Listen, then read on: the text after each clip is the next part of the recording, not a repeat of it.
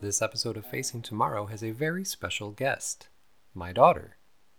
She has completed this episode titled Lessons of Life The Effects of Suicide for a school project. I am so proud of her for jumping in and using her voice for love and strength. Enjoy. Everyone is at a different level in their emotional journey. Some have suffered more than others, but that doesn't stand to mean that we can't be there for them. No matter the difference in what you have suffered and what loss you have experienced, we all find ourselves thinking the same thing even then. I should have done something better. I should have been better. If I had only paid attention, if only, if only I should have, I could have. The fact is, we couldn't have. We're not time travelers, and what has happened in the past has happened and what is going to happen in the future will happen. We cannot alter what we did, even if the suffering of our loss was great. We did all that we could for that family member or that friend. Even though it may seem like we didn't do enough, we were making the world to that person, but their life sadly came to a sudden end. I have my mother here to share her part. She lost her brother, or my uncle, to suicide just three years ago, after many other losses, but the wound is still fresh for every single one. What was it like losing your brother? It was a pain or a loss that I never. I can't compare it to anything else. It's like a part of me's missing. Mm-hmm. Do you ever think about him? All the time. Um, there'll be little things that will remind me of him, or there'll be something that I wish I could call him and ask him about. Or there'll be times where I feel like something's missing and he's the piece that's missing. Mm-hmm. How do you end up, or how did you end up coping with this?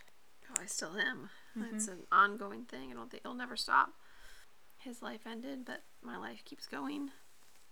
And it's changed. It'll never be the same.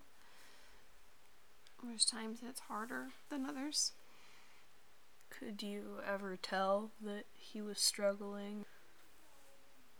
Yeah, I always knew that he struggled. Had a lot of problems, and he didn't share about them completely openly. But at times he did. I just never knew how bad it was. And I knew that he was in pain or that he was hurting. But we had had conversations and talked, and I never thought or we always had conversations that don't ever do that.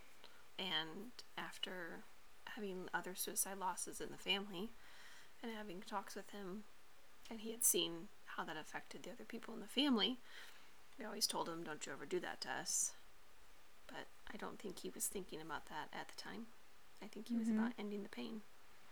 And what's a moment of his life and your life with him that you'll always remember that would had been one of the best things? Oh, he was my little brother, so there's lots of them. Um, the time that I let him drive the four wheeler and we ended up upside down because he flipped us over because uh, he hit the gas too hard, and the times when he was competitive and always had to win games as a kid. The way his math brain was unlike any I had ever met. Mm-hmm. He was the smartest person I knew He could solve any problem. I always said that he was the kind of person that had very strong emotions in every direction. So if he was mad, he was really mad. But if he loved you, he really loved you. And if he was happy, he was really happy. Mm-hmm. So he had very extreme emotions. Yeah, I understand. Him counting money when we went to the farmer's market. and he'd be in the back with all his piles of money around him and he'd be counting all the money when he was like four. Just I try to remember the good times and the happy memories.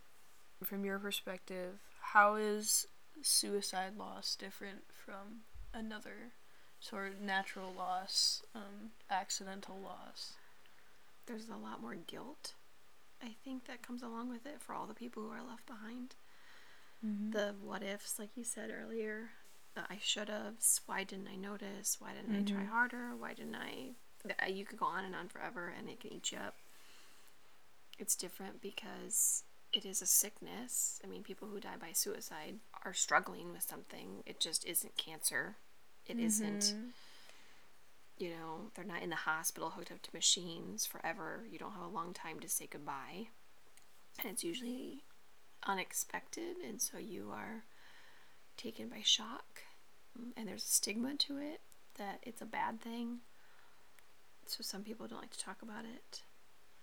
But it's hard because sometimes you can see the warning signs coming, but like you can't stop it. And there's sometimes nothing you could do. And you just hope that the time you had with them was good. That's right. Sometimes there is nothing you can do. This sort of topic is always hard to talk about. And it brings back the pain of your loss and the feeling that you felt when you lost them. But this is a good thing. The more you think about them, the more you talk about them, the calmer you feel. And it could bring tears to your eyes and make your lips quiver. That happens but it also helps settle your pain. It helps you realize that the person you lost is no longer in pain, they're not suffering, and they're happy. Happier than they were here, happier than they'll ever be. So I hoped I hope to think that. Mhm. When you think of Eric, what would he say now that he learn now that you're learning to move on and learning to settle with the fact that he's gone? as if you were here, like in this room in front of you, what would he say? What would he ask you? I think he would say he's sorry. More than anything, I think he would say he's sorry for all the pain that he's caused. Mm-hmm. Um, I think he would say that he misses his kids. Um, I think he would ask for forgiveness, and that he wishes he could do it over again and make a different decision. Mm-hmm. That makes sense. And sometimes it's hard to think about things because you only remember certain things from their life, you only remember certain things you've heard, and sometimes it's hard to imagine, but it's giving into the fact that there's nothing in the world that can bring him back, not the most powerful device, not a time travel machine, but the most important thing is that we learn not to let it not to let it break us because suffering and giving into all that pain and hurt can cause mood swings, mental illness, depression, anxiety, relationship breaks, alexithymia, or emotional detachment from everyone around you.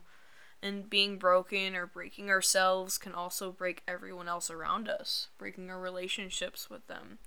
And what we need during this time of loss is our relationships. So we have someone to bring us up, we have someone to find our hope and our happiness. But when we push that away, it just causes greater pain. And we can't cheat ourselves, always pulling ourselves back and forth in different directions. So when one person reminds us of that loss, it pulls at our heartstrings and we just push them away. But what we need to do is listen, use our ears, and and follow more of our brain than our heart. Still understand the fact that you've lost them, understand the fact that they're gone, but don't let that control your life. Don't let that rule over you. So take a moment to think are you pushing people away from your life, or are you inviting them in to help after loss? And do you have a light, or has your candle gone black? Has your candle gone out? Do you have someone in your life that you know can bring your hope, can bring your happiness. To stay up to date on the latest from Facing Tomorrow, and for additional information and resources about this topic and more, go to facingtomorrow.org.